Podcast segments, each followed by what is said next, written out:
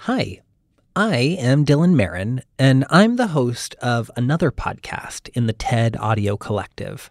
My podcast is called The Redemption of Jar Jar Binks, and in it, I dive in and explore how a comedic sidekick from a 1999 Star Wars movie became one of the most polarizing characters in cinema history.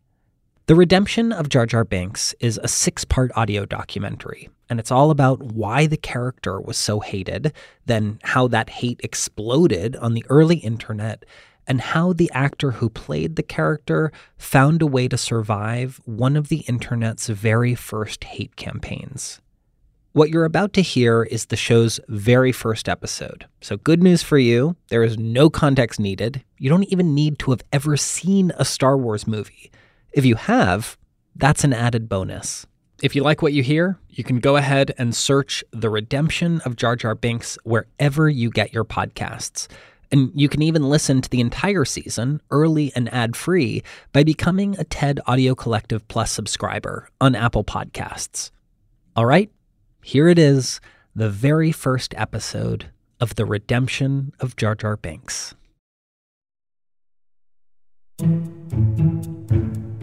I do want to tell you, I um, you know, I initially had some cold feet about talking to you. Your cold feet are not only um, uh, seen, acknowledged, but welcome here. Okay, perfect. I'm talking to Kurt Volk. He's a graphic designer, he's a dad, he's a husband, and Kurt is also a Star Wars fan who camped out on the streets of Hollywood all so that he could be one of the very first people to see Star Wars Episode 1 The Phantom Menace. It's a very silly, silly, silly thing. The whole thing is very silly. If you can believe it, my producer found Kurt through archival photos, which means that this is actually kind of like the opening of Titanic when they discover the portrait of young Rose, and then we, the audience, meet older Rose, who narrates what it was like in her past on the ship of dreams. Except Kurt's Ship of Dreams is a stretch of pavement in Los Angeles. Okay, so this is April, May 1999. Um, on the sidewalk on Hollywood Boulevard. In the photo we found, we see two people sitting under a tent. But this is not your standard camping tent, okay? This tent looks like a fully functioning office. It's stocked with boxes of Altoids and bottles of water. It's daytime, and in the background, there's Kurt typing at a desktop computer. Just your regular run of the mill outdoor desktop computer. They had organized along with the with the city somehow to tap into a phone line. So that was a dial-up modem. And so, you know, that was our kind of window into whatever was was was actually happening online in in the lead up to the film um, was really through this like janky little um, desktop setup there. Yeah, and I mean, you know, we were out there for a month and a half. That's right. You heard that correctly. Kurt and other devoted Star Wars fans camped out for over a month. I was nine when Return of the Jedi came out. I kind of grew up with these movies. For Kurt, Star Wars was a beloved, formative thing that existed firmly in his past. And then, in the 90s, rumors started to swirl about a new batch of Star Wars movies. Lo and behold, the rumors were proven true. In the fall of 1998, a trailer was released. And fans were so eager to catch the first glimpse of this highly anticipated movie that they bought tickets to other movies that they had absolutely no intention to watch, just so they could see the Phantom Menace trailer. Fans like Kurt. We went to go see Meet Joe Black um, and left after the trailer. The trailer was was uh, everything.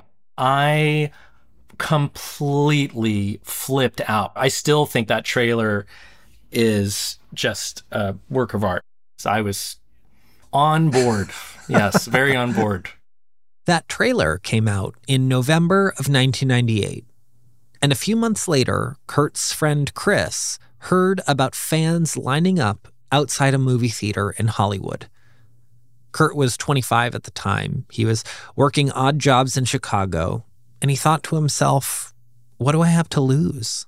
It felt like a, kind of a transition point for me in my life. Like I had I had become an adult, I'd gone through college, I paid taxes, I was this, you know, grown up. And you know, the last time a Star Wars movie had come out, I was nine years old. And I remember having this overwhelming feeling of curiosity of whether or not I would be able to go back to feeling the way I did when I was nine, when I was 25. And that was a big draw for me. So Kurt and his friend Chris, they pack up a car and they drive to Los Angeles where they meet all sorts of Star Wars fans. For Kurt, this was totally new. I didn't really know people that were into this stuff. Like, I didn't know people that liked what I liked. And, you know, I think that 99 2000 is this very interesting inflection point because it's it's around that time that like geek culture, fan culture sort of starts to make that transition into like mainstream culture. And this inflection point can be credited in large part to the internet. Welcome. You've got mail. More on that later in this episode and, you know, throughout the entire show. For now, let's get back to our friend Kurt, who was essentially living outside a movie theater, surrounded by other Star Wars superfans. You know, it's not easy. It's like sleeping on a sidewalk for a month and a half. And, you know, we would go across the street to the, um, the Roosevelt Hotel and like, you know, wash out our armpits in the, um, in the hotel sink, you know, in the lobby and stuff. This crew formed a community and they connected with each other permanently. So while we were all in line, we had the idea, like 30 of us, that we were like, you know what we should do is we should all get matching tattoos uh, while we're in line. And so somebody went down the street to a tattoo parlor on Hollywood Boulevard and they made like a package deal. They're like, anybody that walks in can get a tattoo, the same tattoo. Yeah. And it'll be like, it was like 20 bucks or something. And so the symbol that everybody like gravitated toward was the symbol of the Naboo. It was this, um, the symbol that was on a lot of like the Queen Amidala uh-huh. packaging and like on her doll and stuff. And this is it. Now, at this point in our interview, Kurt holds up his right wrist to show me what is indeed the symbol of the Naboo. Oh. I don't know if you can see that. Oh my God, I can. And so everybody that was in line, or a lot of the people that were in line, all got that matching tattoo. So now when when people at the grocery store, they're like, is that like a fleur de lis or something? I was like, well, no, it's actually the um, symbol of the Naboo from the Starfighter. And do you remember? This line and the people in it became something of a novelty attraction. So people would just stop by and like mm-hmm. leave stuff. Like we would mm-hmm. get like a thousand power bars or like a, a 25 foot subway sandwich or something like mm-hmm. that would just show up. And because it was getting a lot of press, I mean, um, I Gary Coleman showed up at one point. uh, I don't know. Weird Al was there. It was, it was very, it was, it was very, it's like a circus, strange. a six week circus. It yeah. was a six week circus. Yeah. The circus reached a natural conclusion when release day arrived. The night before, Kurt and his crew of tattooed line denizens began to assemble at the doors of Mann's Chinese Theater in Hollywood. I think we started lining up around like 9 p.m. or something like that, and then um, rolled into the theater at, at midnight. The lights went down in the theater.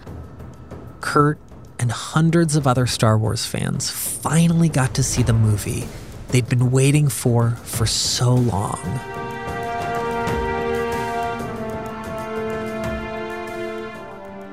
Um, whatever the movie was trying to do, it did not connect with me.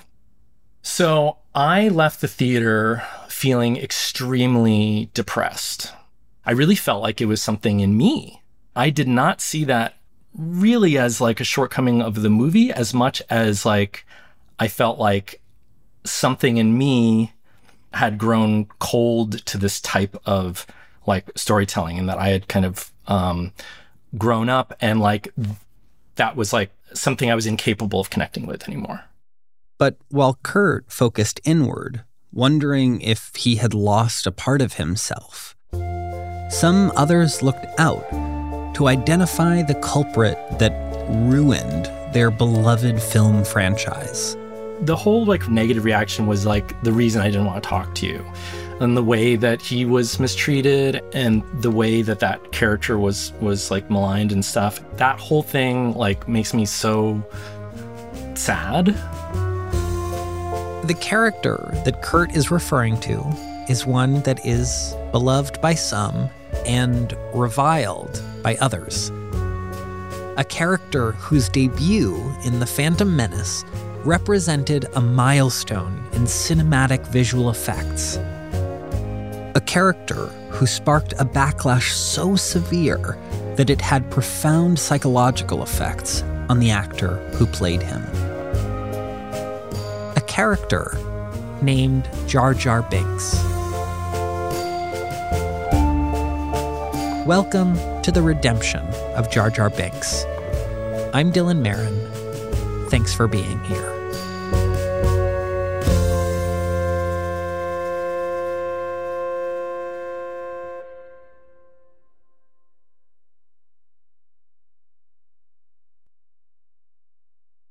Whatever the name Jar Jar Binks means to you, I suspect you don't know the whole story. To quote the indelible catchphrase of MTV's iconic docuseries Diary, you think you know, but you have no idea. Um, when I say Jar Jar Binks, what comes to mind for you? oh God, so many things. you know, kind of being like sort of a minstrel character and all of that stuff. I loved Jar Jar Binks, and I think if I were to watch the movie now or show my future kids the movie, I would still love Jar Jar Binks. Growing up, I gravitated towards Jar Jar Binks, mm-hmm. and my dad was like, "That is a nasty character. Why would you like him?" Nasty and I didn't, character. Nasty is not his words, but no, he was like, "That is like the silliest character, and I hate him." I unironically loved Jar Jar Binks when I was nine years old, until I realized that other kids did not like him. Ridiculous pandering a little too childish for Star Wars. uh, I think Jar Jar Binks was a socially questionable, stereotypical character that was perfect for a child audience. As you may have gathered from this beautiful collage of reactions from my family and friends, the name Jar Jar Binks functions as a Rorschach test. Over the course of the next six episodes, we're going to explore why this fictional character drew such a strong response from the most ardent Star Wars fans and casual moviegoers alike. We're going to dig into how that response went viral at a time when the word viral was more commonly used to describe a medical condition than a pop culture trend. And we're going to see how something that sounds like an ironic novelty story actually has some profound implications for our current era. And yeah, from time to time, I'm going to be using pretentious phrases like profound implications. Deal with it. And now we have arrived at the part where I should tell you what brought me to this story. I am Jar Jar Binks. Just kidding. I spent five years making a podcast called Conversations with People Who Hate Me, which is, I mean, well, it's actually exactly what it sounds like. I called up some of the people who had written hate messages to me online. I recorded those calls with their consent, of course, and I turned those recordings into a podcast. So if someone called me an idiot or a moron or one of the various gay slurs the English language has to offer, I'd call them up to chat. It wasn't about shaming them, but instead it was about genuinely fostering a connection while still making sure to use that connection as a foundation to explore our conflict head on. At the very end, uh, you said that being gay is a sin. W- why did you want me to hear that? Uh, like I said, I was angry. I was humans tend to type and say things out of anger that they wouldn't normally say. So I was basically, unfortunately, trying to hurt you. And it came back and bit me in the butt. As the project continued, I expanded the show. No longer only speaking to my own detractors, I stepped into the moderator role and connected strangers to each other. Colleen, uh, you're on the line, and you're on the line with Amanda. Hi, Colleen. Oh, hi, Amanda. Those also started going well. I just want to say uh, thanks. You're the first uh, transgender Marine I've ever met in my life. Oh, awesome. And thank you so much for coming on here and letting me share my story too. And through dozens of conversations, I found some patterns. You tagged me in this post. Did you want me to see it? I honestly didn't think that you would.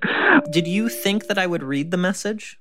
No, you know, your video probably had a bunch of comments on it. I really use Twitter as like a shouting into the void kind of thing, but it's like, oh, it's not the void. The void has human emotions also, as it turns out. there are people in Yeah. there. Over and over again, it was apparent that my guests had forgotten that an actual human was going to see their message or comment. Because the internet makes it particularly easy to forget that we're interacting with actual human people and not a grainy profile picture or an anonymized username. And yeah, yeah, yeah, yeah, yeah. I get it. That's like Internet 101. But just because it's an obvious point doesn't mean it's one that we've successfully internalized. We're dehumanized online.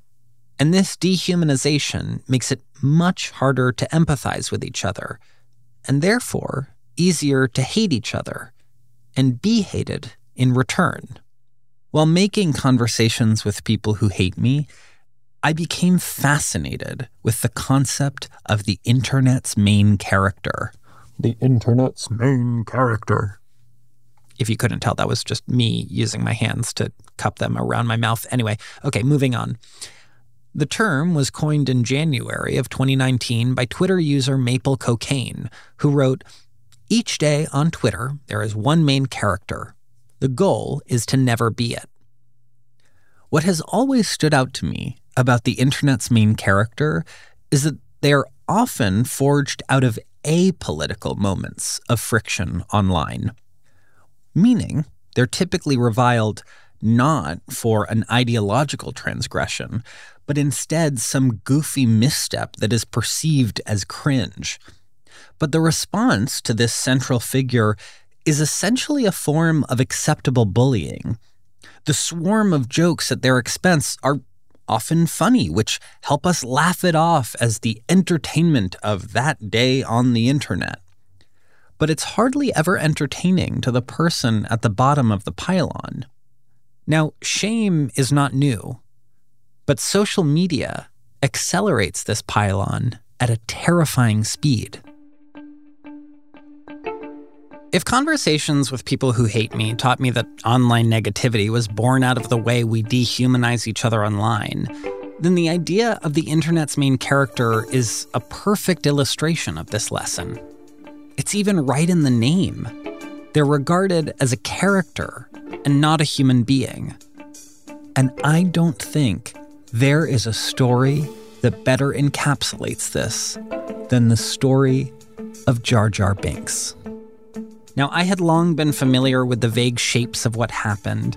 I knew that the character was widely criticized, that his name was a punchline, but I didn't understand how such a pile-on happened years before social media as we know it was even invented. So I started digging into the story. And the deeper I got, I realized that this was much bigger and more significant than run of the mill internet beef. Was Jar Jar Binks the internet's first main character?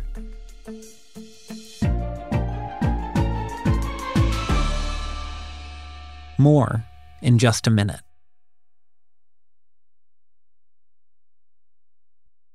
So let me explain Jar Jar Binks to those of you who aren't familiar.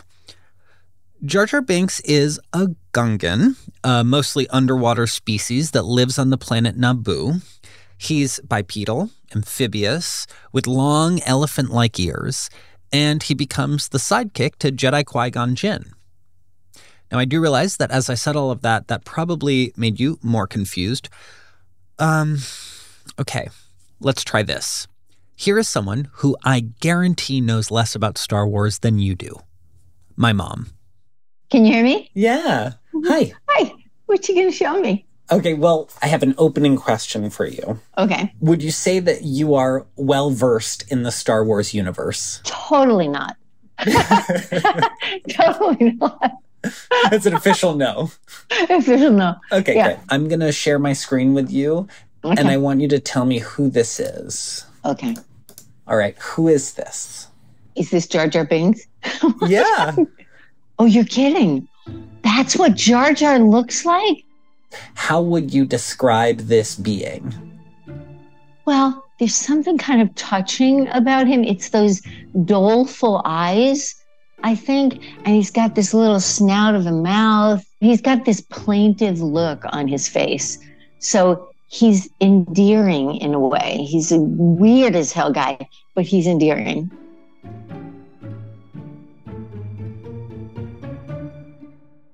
Weird as hell guy, but endearing. Me in middle school or Jar Jar Binks? You decide. Okay, glad we did that exercise, but I am fully aware that you all have Google and know how to use it. But you know what you don't have? You don't have my producer, Amy. And honestly, thank God, because you would all become way too powerful. Hello. Hi. Amy has lured me onto a Zoom call so that she can share her research about how Jar Jar, Star Wars, and the internet itself were written about in the late 90s. May 1999, Portland Press Herald, but this was an AP article. So this one I saw kind of got syndicated in a lot of places, but uh, the headline is called "A Force on the Net." Net with a apostrophe net. Wow. Oh, the sweet, sweet 90s when the word net was slang and also specific enough to describe a place. Articles like these are helpful reminders of the distance between traditional media and the web. I mean, this is a print article, and it is literally about the fact that Star Wars fan websites exist. And helpfully, it lists them. I want you to read number five. www.theforce.net. This Houston based site is generally considered one of the best fan and news sites for Star Wars junkies. Do you know more about theforce.net? So I did some digging. Uh oh. And I was able to find what the website looked like April 27th, 1999. Thanks to the Wayback Machine, Amy and I have stepped into a portal and are looking at theforce.net as it was right before The Phantom Menace premiered. So very Wow. cheesy banner with I, I can't make out what characters those are. You guys, these pixels are so enormous that you can practically count them. Amy clicks to another page she found on the same website. So this is still theforce.net. This is from May 8th, 1999. And they have character pages for each of the characters. And who did I find? Okay, if you don't know the answer to this, sweetie, you have not been listening to this episode. Amy found, say it with me now, Jar Jar Binks. So on this character page, there are already character quotes and screenshots. Presumably all from the trailers that have been released. It's actually not totally clear. Anyway, on this Jar Jar Binks page, If I can zoom in a little bit here. we find a bunch of early details that fans have collected on the character, both unofficial and official. People associated with the film are giving interviews. So, one interview in issue 13 of the Star Wars Galaxy magazine, Rick McCallum, who's the producer, he says, My favorite character in episode one is an amazing new character, which will eventually require computer animation and post production mm. work. He's a wonderful sidekick. He's discovered by Liam Neeson's character and he becomes a part of the Jedi entourage. He plays a seriously major role in the story. He'll be in the film for an hour. The producer, Rick McCallum, is basically trying to describe to fans what a motion capture performance is. And honestly, maybe I should too. Because in case I haven't already made this clear, Jar Jar Binks is a CGI character that was actually played on set by a human actor. And then that performance was then used as a base for the animation. Now, today, we're much more accustomed to this, right? We know, for example, that there are real actors playing characters in the Avatar movies. We know that Paul Bettany plays Vision in the Marvel Cinematic Universe. But this was a really novel idea for the late 90s. It even predated Andy Serkis's debut as Gollum and Smeagol in the Lord of the Rings trilogy. But let's be real. This is such a highly anticipated film that fans aren't just going to settle for official statements from the film's producer. They're going to want inside dirt too. And then there's a section called spy reports. That's all people with some sort of knowledge. This is as far back as 1998. They're getting these early reports about Jar Jar. Oh, Jar. wow. And so then this was a, an unnamed source from Mhm. July 7th, 1998. How can I describe Jar Jar? He's a Gungan, a race of aliens. For being written 10 months ahead of the movie's release, this comment contains a pretty accurate physical description of Jar Jar Binks. But what's really interesting to me is what this insider says at the end of their spy report. He's also the thing that's going to make this film more like Jedi than Empire, more kids' film than adult. Identifying Jar Jar as not only a bumbling character, but the culprit that transforms the movie into a quote unquote kids' film is interesting because that became one of the central complaints about the character. So there's so many details about Jar Jar out there. Yeah. And so if you're a fan and you're on these websites, you already are starting to form an opinion. The take, as we can see, was already starting to form. And they have this screenshot. Do you recognize what this is from? I it must be from Vanity Fair. I know that font. So Wow. this was the cover of Vanity Fair in February of 99. Amid all this speculation, the cast of the new movie appears on the cover of Vanity Fair, back when being visible on a magazine stand was like an enormous deal. In this photo, the four main cast members are all assembled in the Tunisian desert. So we have a camera, we have lighting equipment. The vibe is very behind the scenes. Actors still in costume and they're just hanging out between takes. So we've got Liam Neeson, we've got Natalie Portman, and then Ewan McGregor's just off to the side. And behind them is Jar Jar Binks. No, not the actor who played Jar Jar, but the digital rendering of the character. It's a photo that's half realism and half fantasy, right? On the one hand, you have these flesh and blood actors who you know and love. And on the other hand, you have a CGI alien. Maybe it's because I know where this story goes, but it feels like all of the elements of a perfect storm are beginning to form. For one thing, fans are communicating on centralized internet forums, and traditional media is directing more people to those spaces. And on those centralized internet forums, an anonymous spy report has identified Jar Jar Binks as the reason the movie will be a kids' movie. And then, as we saw in the Vanity Fair cover photo, Jar Jar is being visually sold to audiences not as a character played by an actor, but a character devoid of any connection to a real person. Which makes it harder to empathize with him and much easier to hate. Like the movie, hated Jar Jar. He was more of a technology demonstration than a character. He is very annoying. When my friend and I saw the movie, we didn't see the whole thing because we were too busy throwing popcorn at him on the screen. JarJarSucks.com. JarJarMustDie.com. I hate Jar Jar because he pretty much sums up everything that was wrong with episode one. Jar Jar absolutely ruined the movie for Burn me. Burn in hell, BurnInHellJarJar.com. Please, hurt him plenty. If Jar Jar Binks were drowning, I would throw him a stone.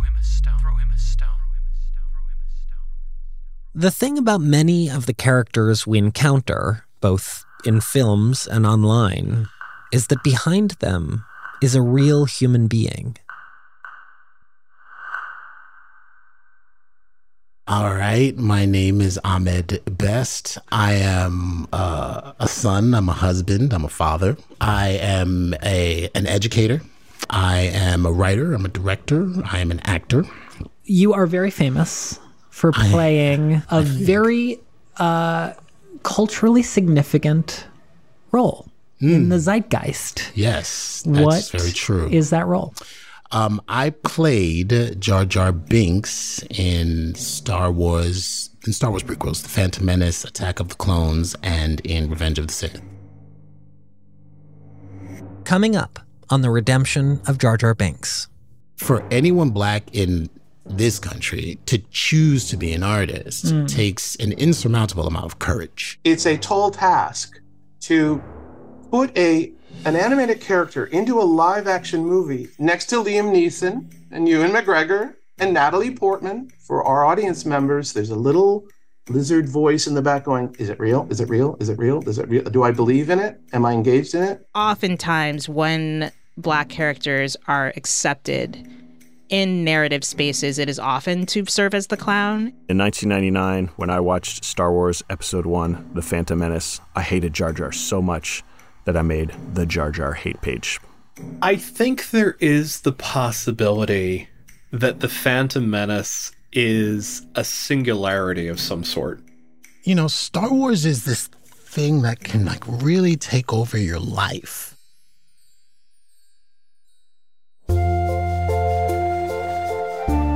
The Redemption of Jar Jar Binks is a part of the TED Audio Collective. It's produced by Amy Gaines McQuaid, Jacob Smith, and me, Dylan Marron. Our editors are Ban Ban Cheng and Michelle Quint. Additional editing by Jimmy Gutierrez and Alejandro Salazar. Production support from Roxanne Hai Lash. Mastering by Ben Tolliday, who also made our theme with help from Jason Gambrell. Additional production help from Nisha Venkat. Fact checking by Kate Williams with Julia Dickerson. Special thanks to Greta Cohn and Dan O'Donnell.